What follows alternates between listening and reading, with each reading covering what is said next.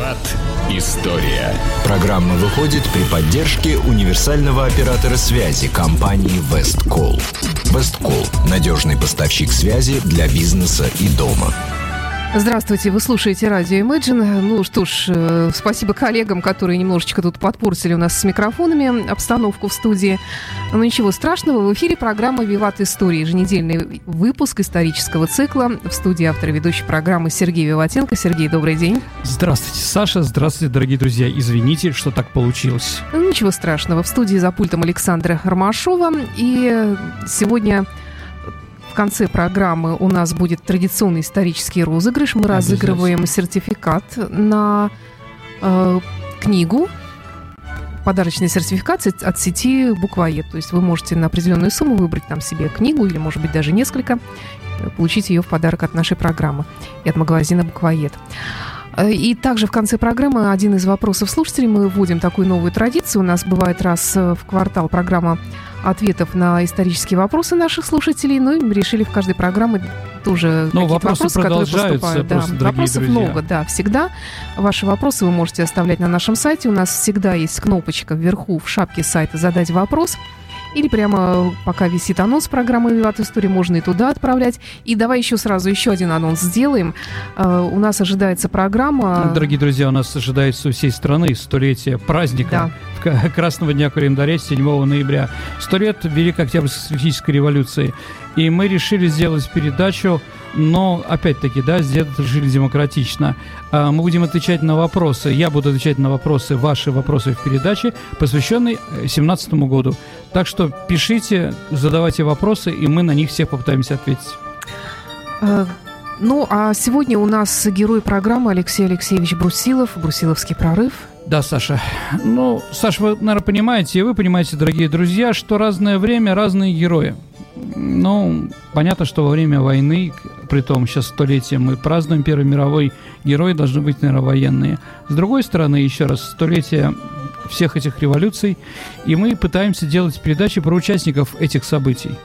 Алексей Алексеевич Брусилов, конечно, полностью подходит под все эти вещи. С одной стороны, он герой войны, а с другой стороны, участник этих событий.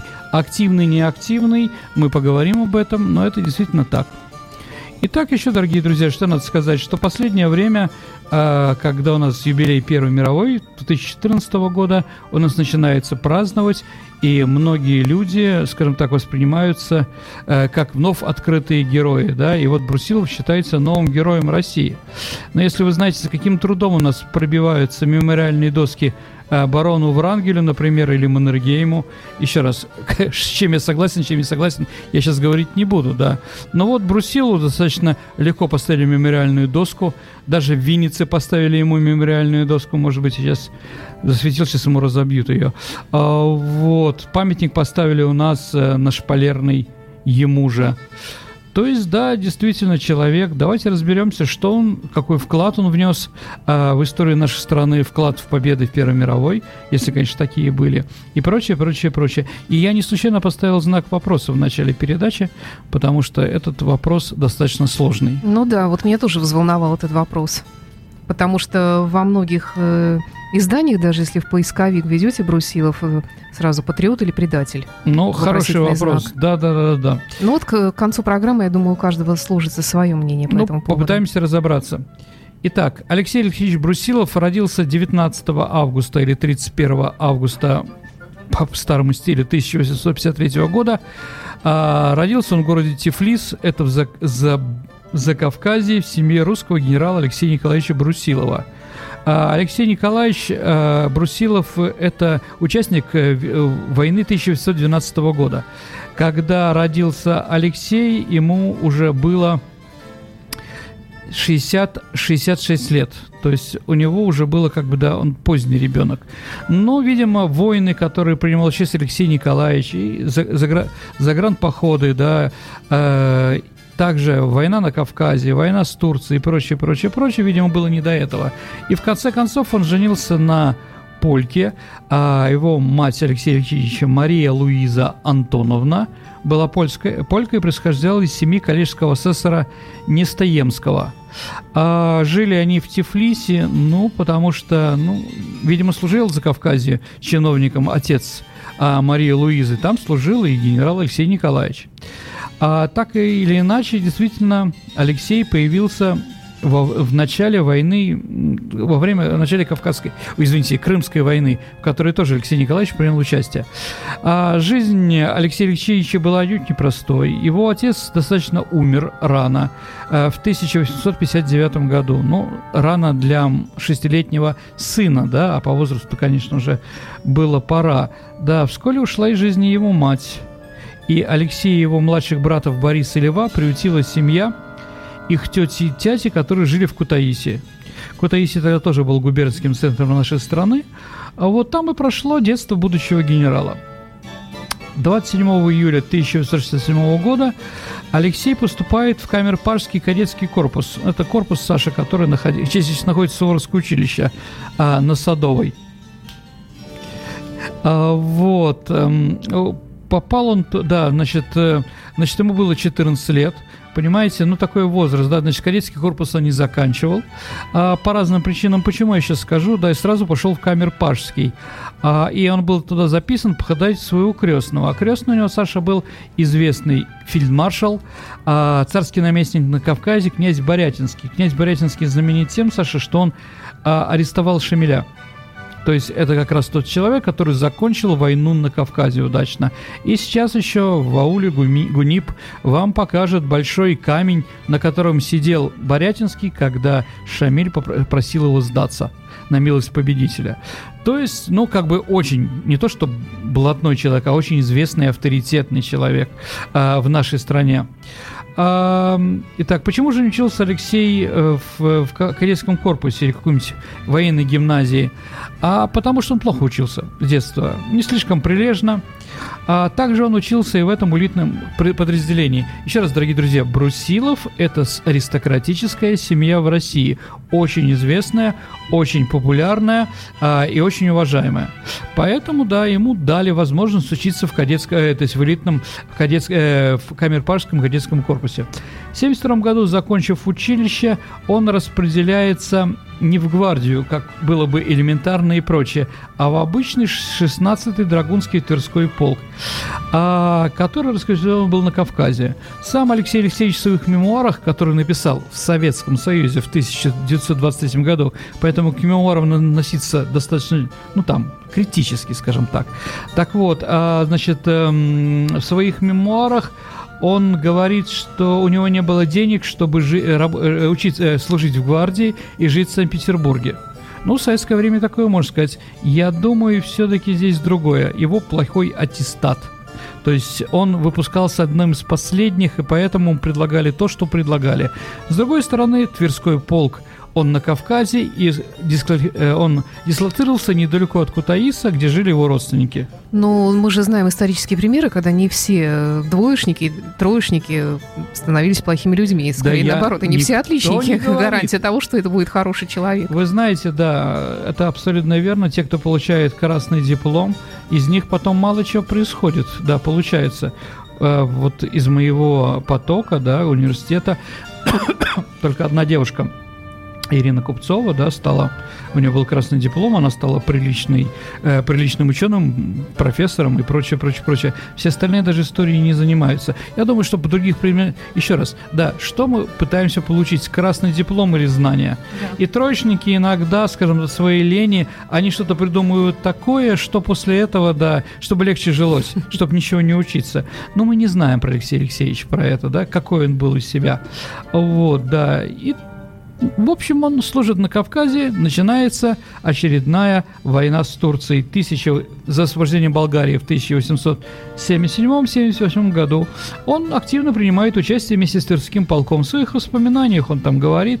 Но что интересно, он вспоминает не о каких-то сражениях, потому что писать о том, какой он был герой, как он приказал полковнику наступать или первый прибежал, как иногда пишет о каких-то таких воспоминаниях, которым верить невозможно. возможно, да, он пишет о другом, и, может быть, здесь показана его глубину, анализ задач человека, который понимал. В первую очередь, он говорит о полке, то, что командир полка на собранные деньги офицеров, он их потратил на то, чтобы телеги и другие, да, чтобы телеги и другие, скажем так, там, дилижансы и прочее доехали до фронта. Они были сделаны так, что это было возможно, а там горы. Действительно, мы во время мирного времени тратим деньги непонятно на что. А вот командир, да, Брусилова, он тратил деньги на то, чтобы нормально воевать. И лошади были сытые, да, и умели воевать, и боевая подготовка была у драгунов очень хорошая. Итак, ну, он, естественно, если он находится в Грузии, то воюет на Кавказском фронте. Значит, он принимал участие в штурме Ардагана. Это вот Эрдоган у нас как раз оттуда, фамилия у него очень многозначная. Вообще президент Турции, он является грузином. У него грузинские корни, да, президент Турции сегодняшний Эрдоган, да. Так вот, он взял крепость Эрдоган и крепость Карс. За первую свою войну он получает орден Святого Станислава 2 степеней, 2-й и 3-й степени, и орден Святой Анны 3-й степени. Ну, в принципе, прилично, но боевого там какого-то Георгия за какие-то там схватки, да, он не получил. И притом Станислав – это, в общем-то, не очень боевые ордена. А с 1979 года после окончания войны до смерти Александра II, так получилось, он командир эскадрона, начальник полковой учебной команды. А вот это уже очень характерно. Всегда он служил в учебных командах. Он всегда умел учить. Как вы помните, Суворов говорил: «Каждый солдат, знай свой маневр». Но, да, Ашвей говорил, что если бы не было дисциплины, там майор Венцель такой, если бы не было дисциплины, вы, солдаты, бы висели бы на деревьях, как обезьяны, да? Это с одной... Это к чему? Это о роли офицера, что действительно, чтобы солдат знал свой маневр, и до него надо нормально его донести. Это не всегда так. Руганью, матюгами или какими-то еще вещами иногда солдату не донесешь. Надо точно знать, притом, извините, кавалеристы, драгуны, кто это такие? Это кавалеристы, с одной стороны, а с другой стороны, стрелки, пехотинцы, да? Они спешиваются и стреляют. Здесь нужен действительно свой маневр. А с другой стороны, еще шашки и многое другое, да? Сабельные имеются, рубки. Сложно быть драгуном. Ну вот как-то у Брусилова все это получалось. И с 1981 года он проходит службу уже в Санкт-Петербурге. Он оканчивает курс наук отдела эскадронных и сотенных командиров по разряду «Отлично». Вот с этого момента он уже учится очень хорошо. Если, Саша, да, ты хочешь знать мою биографию, я был троечником в школе. А у меня после 9 класса была только одна пятерка по истории. Вот. Да что ты? Да. А потом, да, ну, красный диплом я не получил, мне не хватило одной оценки. Но я его не избрал, в смысле, эту четверку на пятерку не пересделал, потому что не хотел. Мне было все равно. Вот, да. Вот после этого, да, когда я начал учиться уже в высшем учебном заведении, у меня проблем с учебой не было. Ну да ладно. Ну, по душе тебе была история всегда. Ну, разное было, но история в первую очередь, да. А вот дальше начинается то, что он умел хорошо делать. Он в разных офицерских школах. Служил в офицерской кавалерийской школе, потом начальник отдела верховой езды и выездки. В 1991 году начальник отдела эскадронных сотенных командиров, потом начальник драгунского отдела. Видишь, не командир, а начальник. То есть он не командует, он только следит за ними и учит что-то, да? А с 1902 года, извините, с 1998 года он помощник начальника, а со 2 года начальник школы. То есть, смотрите, Алексей Алексеевич Брусилов практически всю свою службу служил учителем в школе кавалерии. Он действительно был знаток кавалерийского вида спорта и езды, выдающийся конник. Он был сухощав и спортивен. Мы уже говорили с вами, что в лошадях, как в женщинах, очень хорошо разбирался Карл Густав Маннергейм, который был у него в подчинении. И Карл Густав писал, да, уже, скажем так, после войны он был внимательный, строгий, требовательный, подчиненный руководитель и давал очень хорошие знания. Его военные игры и учения на местности по своим разработкам и исполнению были образцовые и до нельзя интересными. Абсолютно верно. Учеба, Саша, должна быть интересна. понятно, да, и офицерам, и солдатам, кому угодно. Но, с другой стороны, да, вот этот сухощавин, спортивен, все время в ритузах. Ритузы – это такие штаны для кавалерии, да? Лосины. Ну, наверное. Ну, не совсем лосины, да, но похоже. Ритузы чем отличаются от других воинских одежды? На них нет лампасов, Саш. Угу. Поэтому его, он седой старичок такой все время в этих... И, да, а когда он, например, в куртке какой-то или еще что-то, где нет погонов, да, так вот солдаты всегда его принимали за какого-то фельдфебеля, прапорщика современного, да, потому что нет лампасов, да. А усы, как же геройские. Нет, ну усы-то можно нарастить, извините, да, усы... Ну тогда, ты думаешь, можно было нарастить, это сейчас все можно. Кавалеристов были у всех усы. Тогда это было таким законом. Без усов Николай I вообще не принимал на воинскую службу. Усы обязаны были. С бородой боролся, да, а усы это, еще раз, могли носить только военные. Угу. Да, простые штатские усы носить как раз не могли. Ну, еще раз, дедуля какой-то, да, а он всегда был, еще раз, маленький, сухочавый, с одной стороны спортивный, с другой стороны скукоженный такой, да, и к нему всегда солдаты относились на «ты», да, ну, типа вот угу. какое-то непонятное, еще раз, Нету полосок на штанах, значит, ты никто.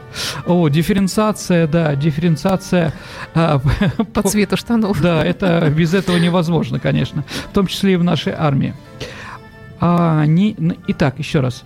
Он, не имея опыта командования, да, значит, смотрите, он не командовал ни полком, ни бригадой, но все время получал новые звания, да, все новые. И в 1906 году он стал генералом.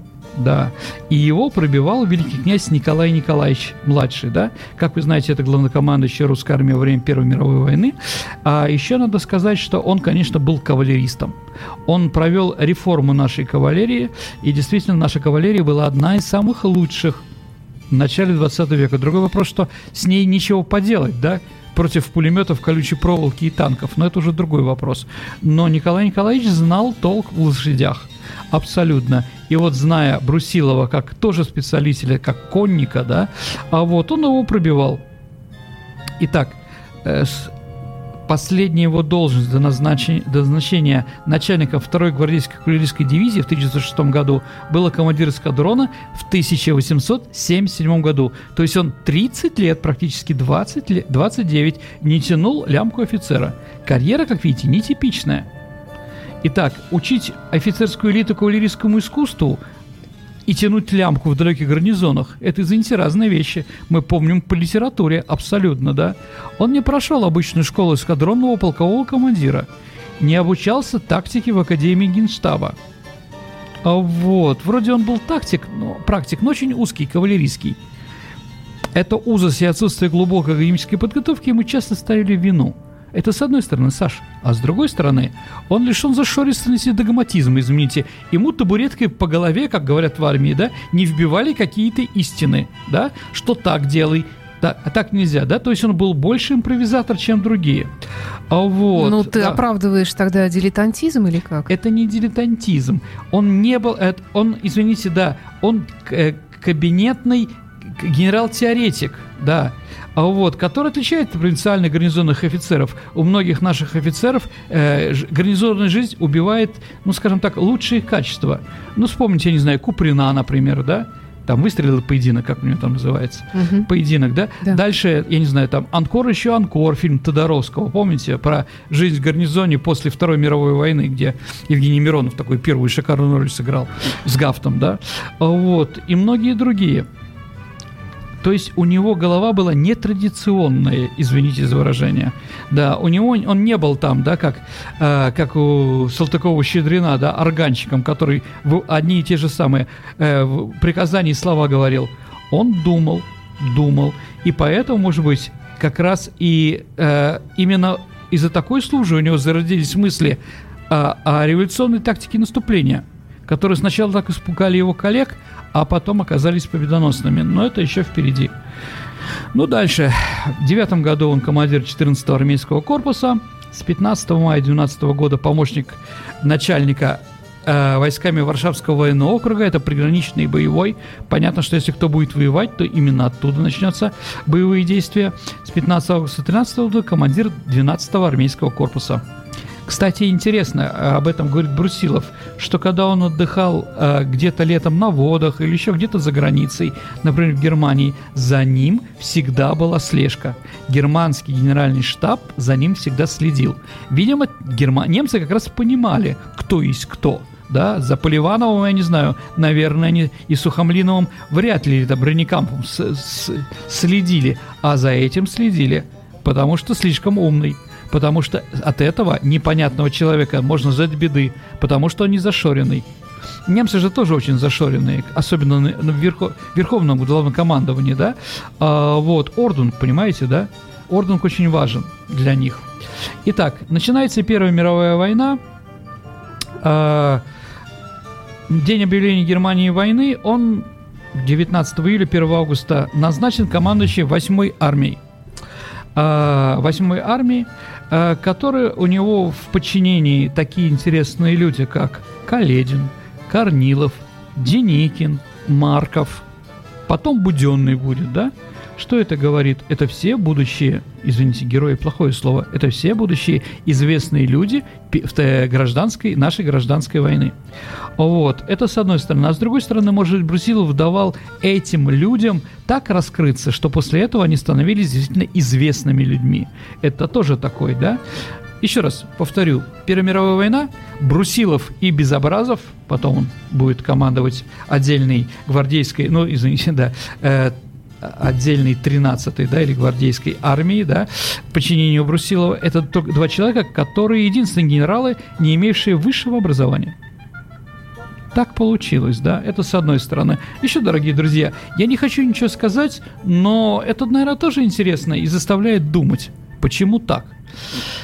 Вот, итак, понятно, Варшавский военный округ, 8-я армия, ясно, что его войска приняли участие в Галицийской битве по захвату Галиции. Галиция – это регион сейчас Украины, да, Галичина называется, Галиция по Польше, да.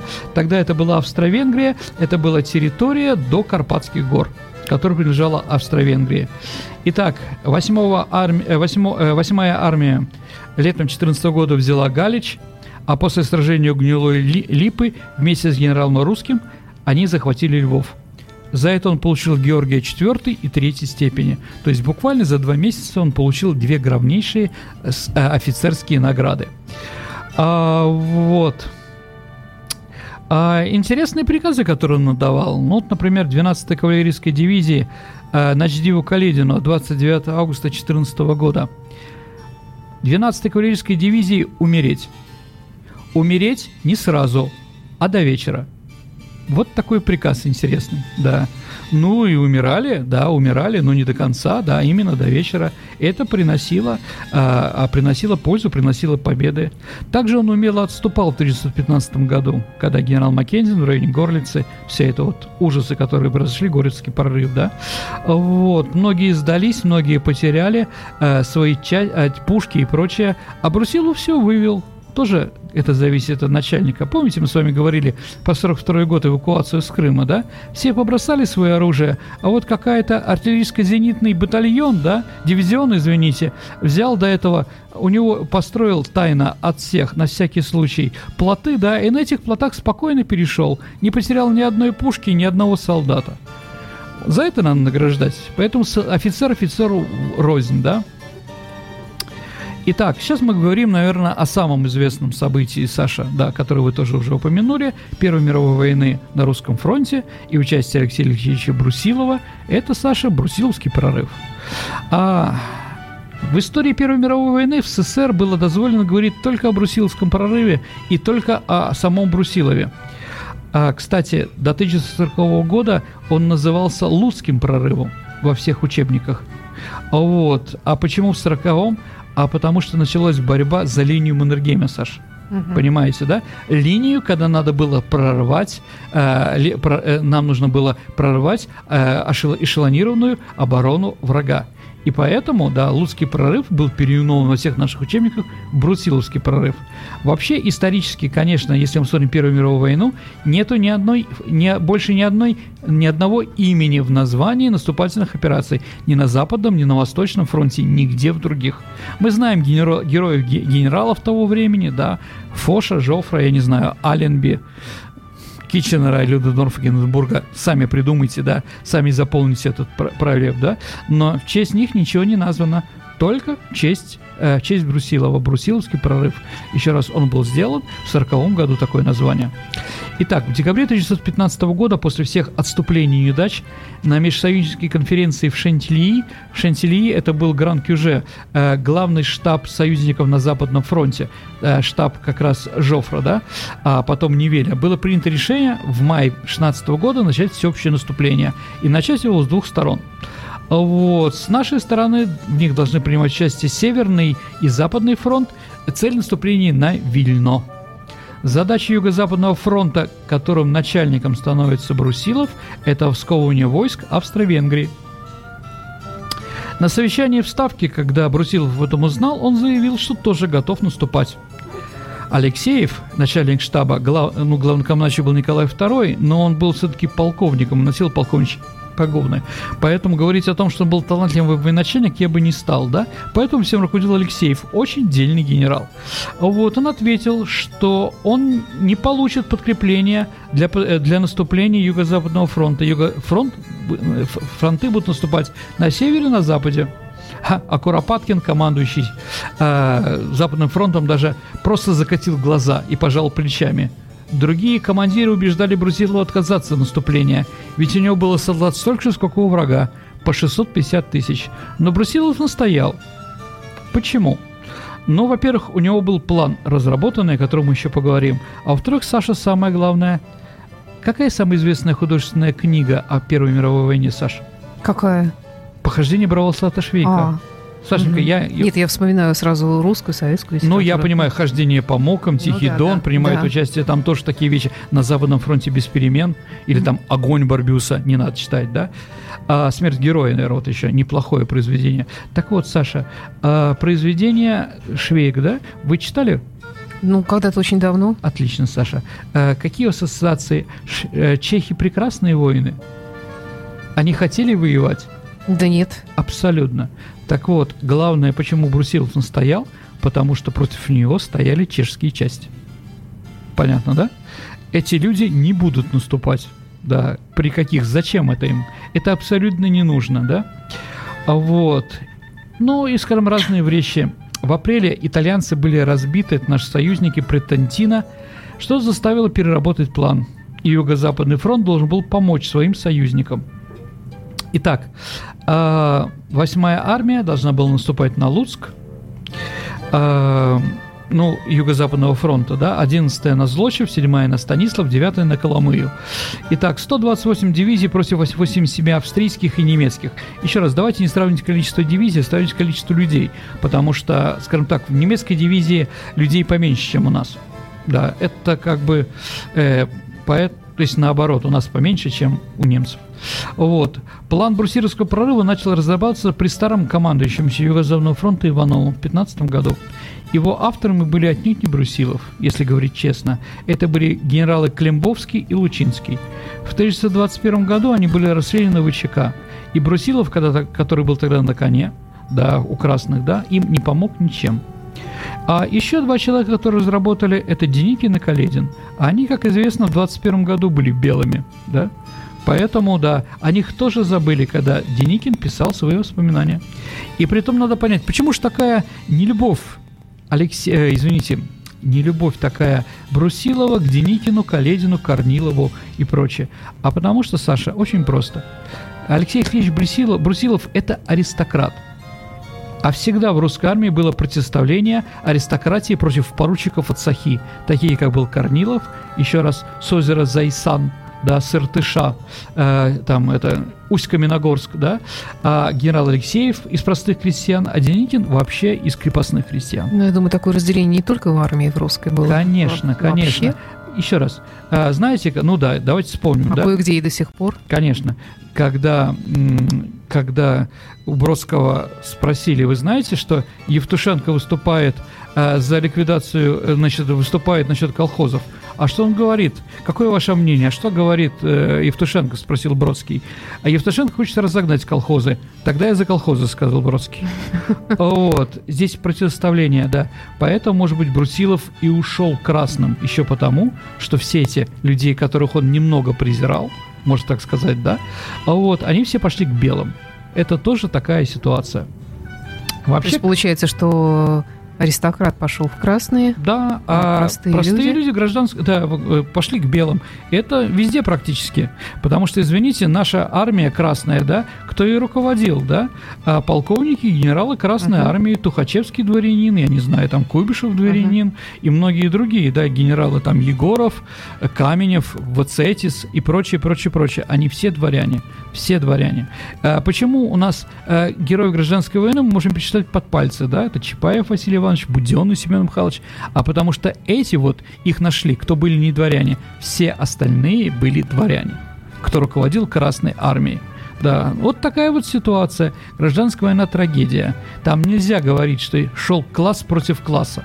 Не было такого. Шли те, кто друг друга ненавидел или плохо относился по Первой мировой войне и по своей службе царскому режиму. Вот это надо понимать.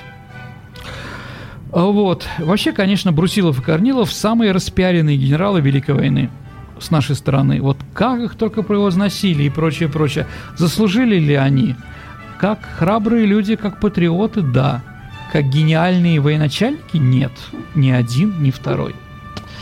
А вообще, если говорим, да, вот о таких интересных, скажем так, ну, о личности Брусилова, да, а что стало с его семьей, кстати, после революции? Я расскажу еще. Я еще расскажу. У нас есть время? Да, есть. Конечно. Вот. Так вот, послушайте, два шага, чтобы было понятно. Когда великий князь Николай Николаевич, только что на маневрах, разнесший Брусилова, обозвал его плохими словами, да, назначил начальником 2-й гвардейской кавалерийской дивизии, за завтраком обратился к нему с ласковым словом, то Брусилов схватил руку великого князя и начал целовать ее. Вот, то же самое он проделал, когда в 16-м году под Беремышлем государь поздравил его с генерал-адъютантством. Вот такой вот, да, интересный. Могут ли себе позволить Корнилов целовать царскую руку? Думаю, что нет. Так вот, в Ставке Брусилов нарушил субординацию, когда Алексеев приказал свернуть операцию, на что Брусилов сразу обратился к царю. Он говорил, что будет наступать, и получил потом особую армию. А почему она особая, хотя у нас 7 или цифры? Потому что, Саша, она была под номером 13. А люди у нас не любят. Трескайдофобия существует, не любят цифры 13, поэтому она была особая. Эта особая армия состояла из... должна была наступать в Стаходе, состояла из гвардии, из кигольских и петроградских полков. Итак, за зиму 15 года он получил обученное пополнение. Вообще, к 16 году у нас было лишь 50% офицеров-профессионалы. Многие погибли, а с другой стороны увеличение армии, поэтому многие офицеры не профессионалы.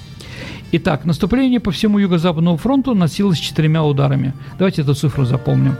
Не на маленьком участке, который было тогда принято, что враг видит, где стреляет артиллерия, потом сконцентрировал там резервы в одном месте, и ничего не есть. А 4 разные направления, да, и 4 волны. Первая волна – захват чужих окопов. Еще все было рассчитано, да, каждый солдат на свой маневр. Итак, первая волна – захват чужих окопов. Сразу после артподготовки генерал-майор Величко проделал фортификационные работы и приблизил наши окопы к немецким с 800 метров до 150, что было очень мало. Были организованы спецотряды зачистки, унтер-офицеры, то есть хорошие солдаты с наганами и гранатами. То есть, если они наступают дальше, они остаются в окопах, в траншеи и добивают врага. С винтовками трудно воевать в окопе, Саша, да. А с гранатами и наганами лучше, да. Вторая волна – это метальщики гранат. Они идут для уничтожения второй линии окопы и пулеметных, да. Третья волна – значит, уничтожение вражеских пулеметных гнезд. Третья волна – установка пулеметов, то есть уже было рассчитано, для отбития контратак. Понятно, что после второй волны враги пойдут навстречу, обратно отбивать, а там уже стоят пулеметные гнезда наши. И четвертая волна для дальнейшего наступления и нового импульса атаки. Кавалерия вступала только после окончательного прорыва. Также было разработано действие артиллерии. Легкие пушки, только уничтожение колючей проволоки и пулеметных гнезд. Первая часть Брусиловского прорыва была блестяще подготовлена операция. Резервы вперед. Еще что придумал Брусилов. Резервы находились не 8 километров от фронта, они были прямо в окопах, чтобы сразу вступали в бой. Артиллерия знала свои цели. И разведчики, и авиация, и воздушные шары, и перебежчики, и эти самые языки, Все мы рассчитали, где находится каждый пулемет, и каждый артиллерист знал, куда он стреляет, под каким углом, чтобы уничтожить именно этот пулемет, а не просто так непонятно куда. Это не огненный вал, конечно, Маккензена или Невеля, который принимали немцы и французы. Строились макеты местности. Еще раз. 4 июня начался прорывы начались 4 июня. Вторая часть – это наступление под Стоходом, это полный провал. Мы об этом не любим говорить, мы любим вспоминать про первую часть наступления, а про вторую нет. В Стоходе Брусилов положил практически все профессиональные офицеры и гвардию, которая у нас там была. После наступления Брусилова у нас практически не осталось ни одного профессионального офицера от командира батальона, включительно и ниже. То есть все они были непонятно откуда, потому что все офицеры были убиты. А убитых солдат, которые были потеряны, были заменены неграмотными и распропагандированными призывниками, что потом сказалось. Так вот, Брусилов за прорыв не получил Георгия второй степени. Он за более мелкие вещи получал ордена, а здесь не получил Георгия, и поэтому сильно обиделся на царя. Может быть, поэтому он его потом предаст, Но во время революции действительно предал. Но с другой стороны, дорогие друзья, все его начальство тоже предало, все генералы предали, кроме 4. Мы с вами об этом говорили. В мае становится верховным главнокомандующим, в мае 1917 года. И на встрече с Керенским, который был тогда руководителем, он промолчал о развале армии. Не сказал ему, что армия не готова наступать. Он промолчал. Поэтому Керенский был уверен, что в армии все хорошо. Это было не так. В июле, то есть в мае он стал главнокомандующим, в июле он был снят за провал наступления при Калаше. Конечно, не только он виноват. Армию развалили, распропагандировали и прочее. Но свою часть, минусов он тоже получает определенно. Брусилов уезжает в Москву. Здесь к нему обращается посланник Корнилова, который готовит военный переворот и рассчитывает на поддержку популярного полководца. И здесь корниловского посланника ждет сюрприз. Алексей Алексеевич резко отвечает, что переворот – авантюра, сам Корнилов – изменник, и участвовать в этом Брусилов не собирается. В 1917 году, когда большевики пришли к власти и в Москве начались сражения за Москву, между юнкерами и большевиками, он был ранен в ногу шальным снарядом. Шальной снаряд прилетел в его дом, разнес его, после чего он был арестован, затем посажен под домашний арест. Сын его ушел в рабоче-крестьянскую Красную Армию и потом был расстрелян дроздовцами, когда он попал в плен к ним. Так бы он и сидел бы дома, если бы не случилась советско-польская война. Он не хотел принимать участие в гражданской войне, но когда начали поляки, понятно, как патриот своей родины, и зная настроение поляков, он пошел в Красную Армию. 30 мая 1920 года в газете «Правда» появилось знаменитое воззвание Брусилова ко всем бывшим офицерам, где бы они ни находились, под которым... под его подписью, затем другие генералы подписали, он предложил откликнуться 14 тысяч офицеров, влившихся в Красную Армию. В этой статье говорилось, в этой критический, исторический момент нашей народной жизни мы, ваши старшие боевые товарищи, обращаемся к вашим чувствам любви и преданности к родине и зываем к вам с настоятельной просьбой забыть все обиды, кто бы вам не нанес, и добровольно идти с полным самоотверженностью и охотой в Красную Армию на фронт или в тыл, куда правительство и Советская рабоче-крестьянская Красная Армия вас не назначила, и служить не за страх, а на совесть, дабы своей честной службой, не жалея жизни, отстоять во что бы то ни стало дорогую нам Россию, не допустить ее расхищения, ибо в последнем случае она безвозвратно может пропасть, и тогда наши потомки будут нас справедливо проклинать и правильно обвинять за то, что мы из-за эгоистических чувств классовой борьбы, не используя своих боевых знаний и опыта, забыли свой русский народ и загубили матушку России». Итак, 14 тысяч человек по этому призыву пришло в армию. Он все-таки был, конечно, игрушкой в руках большевиков. Через некоторое время Брусилов по просьбе Троцкого выступил с воззванием к офицерам армии барона Врангеля, в котором генерал обещал, что если те сдадутся добровольно, им будет дарована жизнь и свобода. Некоторые поверили авторитету военачальника и сдались. Почти их всех убили без суда. Ну, фильм «Солнечный удар» вы, наверное, смотрели, дорогие друзья, Никиты Михалкова про это. А вот это сделали землячка Залкинг и Белла Кун. Брусилов был подавлен и очень тяжело переживал эту трагедию. А вот, ну, заканчивая, наверное, надо сказать, что действительно дело Брусилова не забыто. И операция «Оверлорд» по высадке десанта в Нормандии союзниками, они повторили идеи Брусилова о 4 ударах. Умер он 17 марта 1926 года. Похоронен в Москве. Вот у него была первая супруга Анна Николаевна фон Гагенмейстер. А вот она умерла. А от нее у нее сын, который вот погиб, да.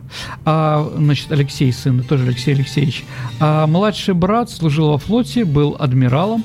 А племянник младшего брата, да, Георгий Львович, он известный русский исследователь Арктики, лейтенант флота. Он один из прототипов Ивана Львовича Татаринова в романе «Два капитана». Угу.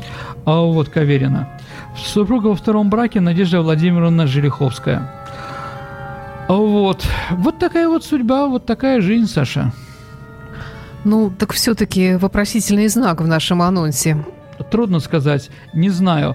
Зная, скажем так, что не он только один, да, автор Брусиловского прорыва и прочее, но все равно, зная, как бы, да, зная про Брусилова, это уже неплохо. Мы, наверное, будем заинтересоваться вообще узнать историю Первой мировой войны, в которой были свои герои, самые настоящие. Ну, трудно сказать, да, аристократ перешел к красным, поэтому его многие друзья и люди по тому же классу потом не простили. Это тоже понятно. Вот. Так что сложно. Я еще раз прошу, давайте, дорогие друзья, сами поставьте ему какой-то, да, поставьте ему плюс или минус. Или мне кажется, все равно в этом мире не бывает все так однозначно. Конечно, Саша, умница. Кто спорит? Я сказала банальную вещь, обозвал меня умницей. В конце сегодняшней программы мы обещали один из вопросов наших слушателей, который приходит в течение недели, озвучить, и Сергей ответит на него. Вопрос от Максима Селявина. Угу. Расскажите, пожалуйста, о стране Татария, которая есть на старых Тартария, картах. Тартария, Саша, Тартария. Тартария.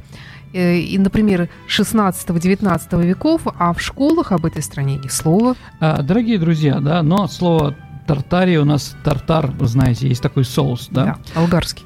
Не совсем, не совсем. Французский скорее, да? Итак, Тартария, так называли в Европе всю территорию от Волги и туда в Сибирь погнали до Тихого океана. Да, была она государством? Нет.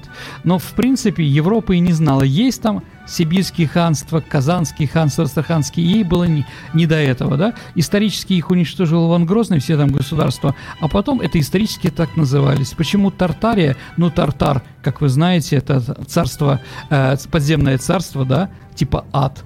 Это с одной стороны, потому что темное, непонятно, а с другой стороны, они просто плохо переносили слово «татария».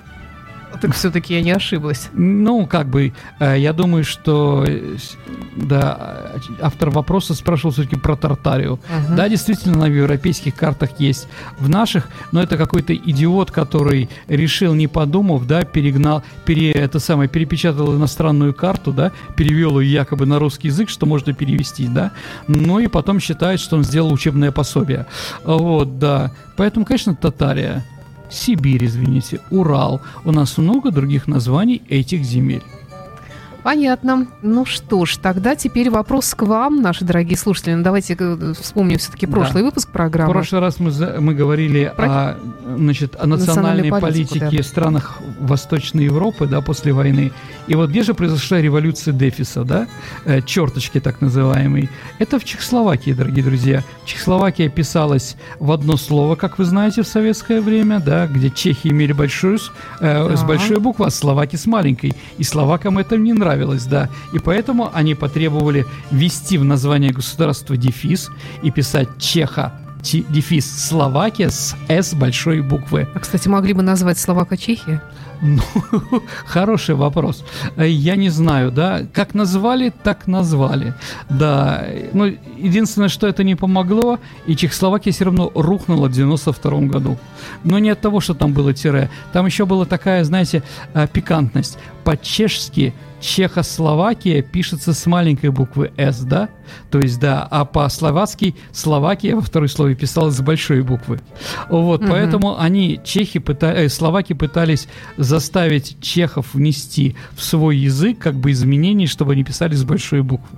Ну, а теперь революция дефиса, это вот свершилось, и теперь вот в каких-то исторических документах, потому что страны-то такой нет, осталась только такая страна или нету, как? Да, теперь Чехия и Чехословакия. Ну, да. А если Чехословакия, то теперь надо писать правильно через дефис все-таки. Нет. В России, как мы писали, так и пишут. Ну, в общем, слушайте, да. Слушайте, если нас будут требовать, чтобы мы писали так, как требует Украина, там, да, изменили учебники или какие-то другие страны, ну, обойдутся. У нас свой взгляд, своя история. Хотите поучаствовать, скажем так, в полемике, давайте поучаствуем. Но изменять что-то в одностороннем порядке, я думаю, не надо ничего в истории нашей. Хорошо. Итак, у нас есть победитель. Типанидзе, фамилия Владимир Типанидзе, выиграл сегодняшнюю книгу. Поздравляю, Владимир. Да, это сертификат от сети, книжной сети «Буквоед». И такой же приз, сертификат замечательный, получит сегодня тот, кто ответит на вопрос Сергея Виватенко. Все. А ты задал вопрос-то? А, извините. Что значит все? А вот самое главное. Я забылся, извините. Дорогие друзья, назовите, пожалуйста, произведение Александра Вертинского о событиях ноября 1917 года в Москве, в котором генерал Брусилов был ранен в ногу, как мы уже сообщали. Итак, как называется, или первую строчку, или название этого произведения? Ну, это, по-моему, сложный вопрос. Я не знаю, но очень хорошо.